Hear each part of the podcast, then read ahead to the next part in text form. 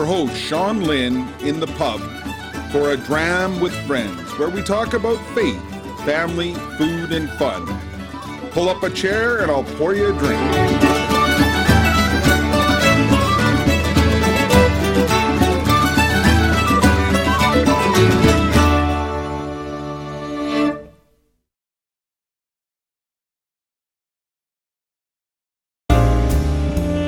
Episode 54. We are on location in Denver visiting our good friend Dr. Ted Sri. He's going to talk to us about living virtue. Great. All right, we're having a special episode here at the headquarters of Focus with Dr. Ted Sri. Uh, welcome. Well, I'm at his office, so he's welcoming me. Uh, so, for our friends out in the pub, who is Dr. Ted Sri? I am a sinner. That's what Pope Francis would say. well, not about me. Only probably if he knew Well. me, he'd say that. That's what he said about himself. Um, but I, I'm a son of God. I'm a Catholic. I'm a husband uh, to a wonderful woman named Beth. And uh, we have eight children from the ages of 21 all the way down to five year old little Eleanor. My eldest just got engaged. Uh, so Congratulations. daughter, she's going to be uh, married uh, two Decembers from now. So we're excited about that. Um, I am a theologian, so I work here at Focus, Fellowship of Catholic University students. So I help oversee all the outreach that we do on to serve tens of thousands of college students all across the United States. Here in uh, uh, based here in Denver, uh, and we have missionaries that serve overseas in Europe. I also oversee our parish outreach that we do. So we serve in many parishes, many different dioceses. Helping build a culture of evangelization and missionary discipleship in parishes. Uh, and I get to work with wonderful people that oversee our missions programs. We- We're one of the largest Catholic organizations sending people on mission trips all around the world. Uh, and so that's a big part of our mission to serve the poor. Uh, and I get to you know, be a part of the famous Seek conference. You may be familiar with some Yeah, people out there in Canada, I'm sure. Get to watch that online. Hope you can join us the first week of February uh, as well for. Okay, uh, so it's February this year. it's it used to be, it used to be yeah, but because of COVID and all and those Yeah. things, you know, like many other conferences, um, we're, we're actually it's it's a worldwide conference in the sense that we're going to broadcast live from here in Denver. Okay. But we have large groups of gatherings, thousands of college students in Texas, in Kansas, in Tennessee, and all, uh, Idaho, Oh, all these different awesome. places. So there's going to be small groups, or and you know, small groups of even just Yeah. couples in the home. There'll be sometimes it'll be just you know families at a parish where we are big parishes also coming together to watch it. But then the big events will be with the college students at all these different places around the country, and they'll be broadcasted too. Uh, but there'll be live speakers also going to those large events as well. Oh, wow, right on. So, who do you have lined up? Um, there's a fellow named Edward Sri. He's going to be speaking. you know him? I know him. Yeah, he's a sinner. We talked about that before. No, we have uh, Curtis Martin, the founder of Focus, is going to be there. Uh, Another we Sister club. Miriam James, you may know. She's wonderful. She does Yeah. great work, um, and many other of some fa- all the famous kind of Catholic speakers you know will be a part of the conference in one way or the other. That's awesome, and that's that's so important. Reaching the young people, and and how many missionaries do you have out in the field right now? you know? Uh, we have a thousand missionaries total that are working in one capacity or other. Now, many of them are you know here doing the support for all that.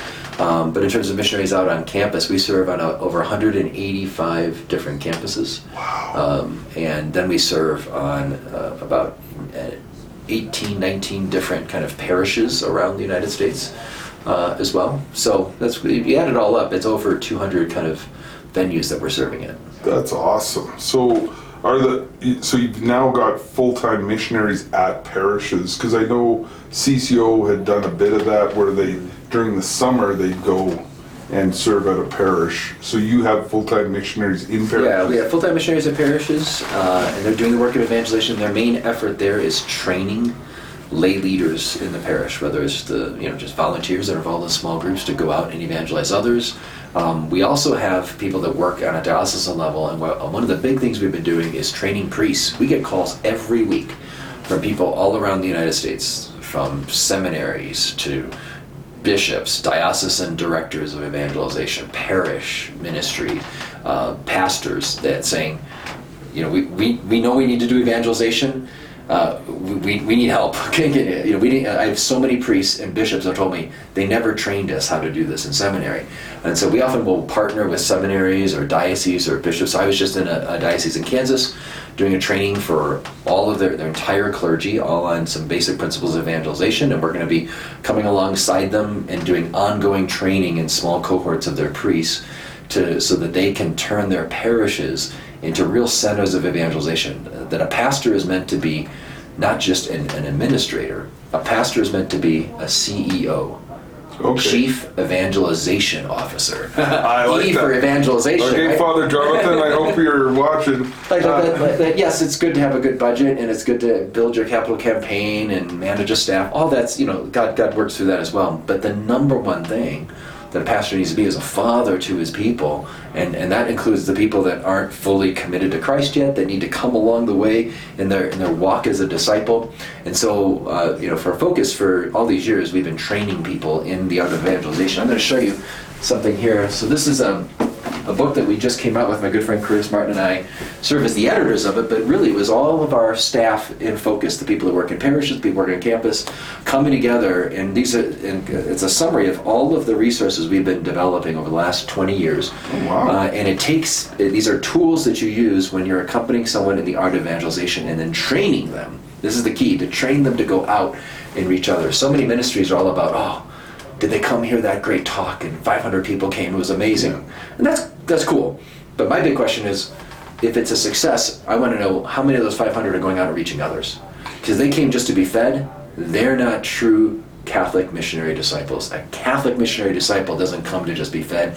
They are on fire to go out and reach others because they know how much our faith in Jesus makes all the difference in the world. So uh, that's what and that's what this resource is: is to train ordinary lay people We've used this with doctors, we've used this with lawyers, we've used this with Catholic school teachers, we've used this with priests, we've used this with uh, young adults. And, and what we're seeing is parishes coming alive and being transformed where you, you see a culture where you have a, a, a one of the missionaries leading uh, you know, maybe uh, uh, some volunteer that leads a small group, and then from that small group, there's someone else that has been trained then to lead uh, their own small group, and then that person's going out and reaching another small group. You're seeing four generations down. I just don't know many parishes that are really kind of doing that kind of real multiplication of the gospel, if you will, uh, in that way, and that's what we're trying to do. And we we had a very vibrant parish in, that I and was part of or am part of, and unfortunately, COVID and the lockdowns uh, have created a great need for what you're offering here because I think we're gonna have quite the job to get people back in the seats because they're they've gotten into the habit of not coming to church because of well I I shouldn't go or I can't go or I didn't get registered this week so Oh, I know. it's so hard, you know. Even and now the, now the states are much more open, and a lot of parishes have been open for quite a while now. But even here, we've seen about a third of the parishes. I'm sorry, ab- about a third of the people that come to parishes aren't coming back. I will say my experience has been as I've been going around. I've been speaking all through 2021. My speaking schedule has been just like it was before COVID this last Oh, year. wow. And so I've been able to see a lot of the parishes as they're opening at all. And what I can tell is that the, the parishes that had a real kind of again culture of discipleship, people that weren't just coming to go through the motions or well oh, I, I go because my grandma was Catholic, you know, like it, it's the ones that where the pastor and, and the, the staff are really intentionally forming people to be, you know, to, to really walk with the Lord, to be convicted of their Catholic faith, that I, I'm willing to make sacrifices for this. Those are the parishes where I see, you know, I was just at a parish uh, in the Midwest recently, and they, they said this that, oh, they they didn't they barely saw maybe just two percent drop off. And why is that? Is it because you know they, they had a great mask mandate you know or is it because we, we cleaned the, the, the pews you know you know uh, you know and I don't get me wrong like helping people to feel safe you know I, those are prudential decisions on, on, on what you're going to do there but the real reason they're coming back isn't because of those things Yeah. it's because they already had a conviction about Christ and the truth of the Catholic faith, how important the Eucharist is, how important it is to come together around the holy sacrifice of the Mass. And if if that should be a wake up call for us. If, if we see numbers drop off, we shouldn't blame COVID. No. We should blame ourselves that we did not really go after our children. We didn't go after our uh, our fellow parishioners, our friends, the people i- around us, to help them be convinced disciples. Because a truly convinced disciple, I don't care what circumstance they're in, they, they could be you know locked in prison and they're going to be still on fire for Christ and longing to receive the Eucharist. You know, so I, I'm praying for all of you up there because I know it's been a long time since you've had any sense of normalcy. Uh, and and there's you know the longer that the people are away, the harder it is to get them back. But it, it's a reminder for us moving forward. Let's never let them get away to begin with. In other words, you reach them in the heart, no matter what a government does, no matter Yeah. what next virus strain comes. If if Christ is living and reigning on the throne of their hearts, then Well, and, the faith will survive no matter what happens. and I was telling this to a police off or another police officer at the Stampede. You know, when I put on the uniform, and I liken it to our faith too. It doesn't matter who my chief is. It doesn't matter who the pope is, or who my bishop is, or necessarily even who my pastor is. It's what I represent in that faith. It's my job to evangelize my family, my neighbors. Like, do people see the faith lived out through me? Because you can say lots of things. It's until you build that relationship and introduce them to your friend Jesus, and they have that relationship, right? As a real person, that we're gonna see the movement. Uh, and you, you have done such a great job of, of providing great solid materials, like on the mass, and we've done many of your studies, and it's it's so helpful for us to go out and do that job. Well, can I, can I tell you about my latest book? Yes, please. I'm really excited about this one, and I think this would be good, especially you know, as, as we're in these COVID times and may not be able to get the kind of fellowship together. This is a, a book that I think could be really helpful for our spiritual lives. It's called The Art of Living. Okay. The Cardinal Virtues and the Freedom to Love. So it's published by Ignatius Press and the Augustine Institute. So the Art of Living. Why do I call it the Art of Living? And, and what is this about the virtues and all? So the, the premise is uh, it, the title of the book comes from something Pope Benedict said. He said, in our modern era, in our very secular age, the problem isn't simply that we've turned away from the gospel and turned away from, we don't know the faith anymore, the catechism or the Bible. That's a serious crisis. Yeah. But the but the but as secularism has grown, it's it's revealing the problem is much deeper. We don't even know how to live. We don't know how to live life well. That's what Pope Benedict says. We lost the art of living. We don't know how to live friendship. Uh, in my work with young people, I see it all the time. Young people are longing. I just I need community. I'm lonely. They don't know how to live friendship. They don't know how to live dating relationships. All that all that the world is telling them about the hookup culture and open-ended relationships, casual sex is not working. We don't know how to live dating relationships. We don't know how to live marriage. I, I meet so many young couples that are like, I want to have a good marriage. My, my parents didn't model good marriage for me. I look out at the culture. I'm just so scared to get married. We don't know how to live marriage. We don't know how to raise children, to be parents.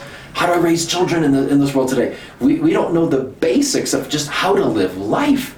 Uh, that's why Pope Benedict said we have lost the art of living. And the good news is, the good news is that there is a great tradition on the art of living, on how to live friendship and dating and marriage and family life well. And that tradition is known as the virtues.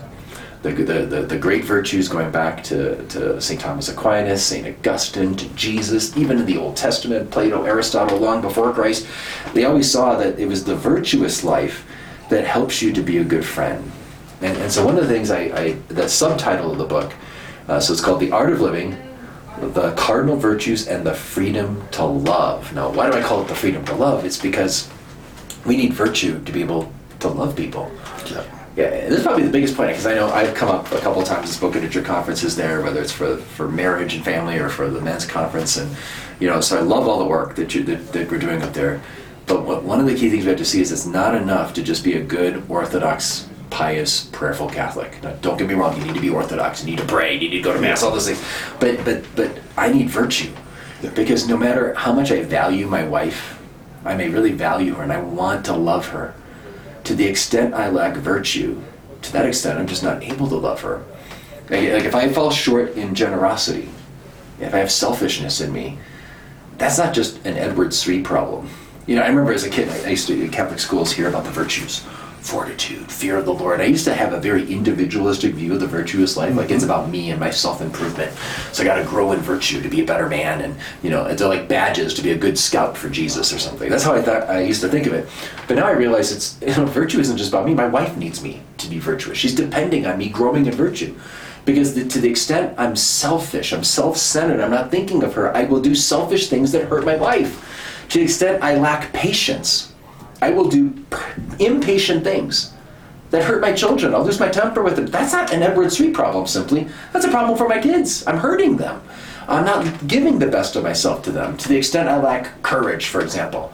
Like let's say, you know, here in the office, if there's like a big project given to me and there's a tight deadline and I've got to lead my team to, and they're already overwhelmed with everything on their plates and I, I, I don't have courage. I'm going to be overwhelmed myself. I'm going to get discouraged or I'm going to complain about management. Why did they give us this? Don't they understand? My te- I'm not able to lead my team. They need me, need me to be courageous and say, team, this is going to be really hard. We got this extra project. I know you weren't expecting it. I'm not sure how we're going to figure this out. But I believe in this team. I believe we can put our minds together and prioritize. We can get this done. They, my lack of courage will affect them. Mm-hmm. It'll hurt them. If I'm not prudent and I don't think things through, I could like spend money in the budget and, and all of a sudden it hurts my family. And we don't have enough in savings, so now we're getting into debt. See, my lack of virtue prevents me from being able to love. Virtue is what gives us the freedom to love. So if we want to love God, we want to love our spouses, we want to love our children, we want to love uh, our brothers and sisters in the, in the Catholic community, it takes a lot more than just pious intentions. We have to be men and women that grow in virtue. What's sad is that most Catholics don't know the virtues. You know, you know if I I give a, a test, name the four, four cardinal virtues, like I bet 90 to 95% of the Catholics wouldn't even know what I was talking about. They couldn't list the four cardinal virtues. And then in the top percentage, like the, the core that could say, oh, I know, yeah, prudence, fortitude, and, and temperance, and justice. Like, okay, excellent. So that, that top 5% group, they would know, okay, what are the three virtues you need to be a courageous man, according to St. Thomas Aquinas? What are the what are the the emotions and the weaknesses, the vices that undermine you being a courageous man? What are the three virtues you need for prudence? Like like most people don't know it. Um, thankfully, it's all there. And I, I was just, I'll, I'll close with this because it was very personal. Why did I write the book? It was because, you know, way back 20 plus years ago, I had to teach a class on moral theology, and my, you know, my background's more in scripture, mm-hmm. and so I was like, oh, okay, you know, and I had read Aquinas on the virtues before, but I, I never read it as thoroughly as I did that summer preparing for this class, and then I was in a new state of life. I wasn't just a single guy in graduate school. I was married, starting my career, had, had one baby, another one on the way. And as I was reading Aquinas, it was like an examination of conscience. Oh, wow. I was like, wow, this is what virtue is. and I'm falling so short. And I didn't notice these weaknesses in myself. But it was so good for me because if I, if I can see where I need to grow, then I can actually begin to work on it. It's what's sad is that so many Catholics just go through the motions in life and they never they never think about okay I, I need to grow in virtue so I can love my wife better here mm-hmm. uh, and so that's why I wrote the book it's there to like help just the ordinary Catholic man Catholic woman to, to grow in virtue in their daily lives to live marriage family friendship well so when am I going to get a copy, or how do I get a copy? I, I, I was I was looking for one to give you. I don't have anyone because I just ah. gave two away to somebody else that was in the office earlier this week. Okay. Uh, but you can go to Ignatius Press uh, and they'll, they'll have it there. You can go to Amazon. I'm sure they have okay. it there. It's called The Art of Living. Uh, the the Cardinal Virtues and the Freedom to Love by Edward Sri. My last name is S R I. Um, I have a link for it on my website. I don't sell stuff on my website. I just have free stuff, but there'll be a link on it if you go to my website. Just my name, edwardsri.com, edwardsri.com. Uh, I also did a lot of episodes on this. If you're not a reader, but like you go for walks or you run or ride yeah. motorcycles, um, I, I did I did a series in my podcast, two series back way back last May, and then back this uh, over this this summer back in, in, August on different parts of the virtues. So you can listen to it on my podcast called All Things that, Catholic. That might have to be part of my trip to Idaho Falls and. There you go. Yeah, check it out. So. Uh, you talked about having a, a, a, large family. Is does Dad have a dish that he prepares for the family? Do you do any cooking or? Do I do any? I do a lot of eating. I'm oh, Okay. amazing at eating. My wife speak, uh, is an amazing cook. No, I do like. It's funny. I do. There's a. I do like to cook if I have all the the, the, the time. So I'm half Italian. Okay. So I grew up with lots of Italian traditions. So I love being able to like make a good pasta sauce. Um, every every Christmas, so we have this big production with all my kids. We make like over like 200 homemade raviolis like, from Oh, scratch, wow. from the dough. We put it through the machine. So I've got you know, I, so I make the dough, and then I've got the first group of kids. Is usually the boys and the little girls are working and putting it through the machine, and then my more kind of like teenagers and all that are really good. They they get the dough and then they put the they put the filling in and then they roll it over and they cut them out and seal them and so that that's our big production every. That's awesome. That's awesome. So one of the segments that we talk about is young men, and you work with a lot of them, are struggling today, even knowing what a man is. What advice do you give your 18-year-old self? Oh well, I, how about what advice do I give my 19 year old son? yeah, to yourself, you know, no. I mean, my son's actually great. He's he's in many ways more virtuous than I am. I, really- I learned from him. He's a great kid. Um, you know, I, I, I'll close with this because I got to run. Okay. Um, but I, I think it is this stuff about virtue. Actually, is to if I, I, I, I hope that my children have just seen from our own. They learn virtue mostly by watching mom and dad how they interact Okay. and have the day-to-day life of the family life. Um, and I hope that they've seen. I mean, they've seen us in many unvirtuous moments and get up and say sorry and try, you know, Yep. again. But if they can see the connection between virtue and living friendships well, and that's where you find happiness, that then like they're going to figure it out over time on their own as they navigate whatever challenges come their way.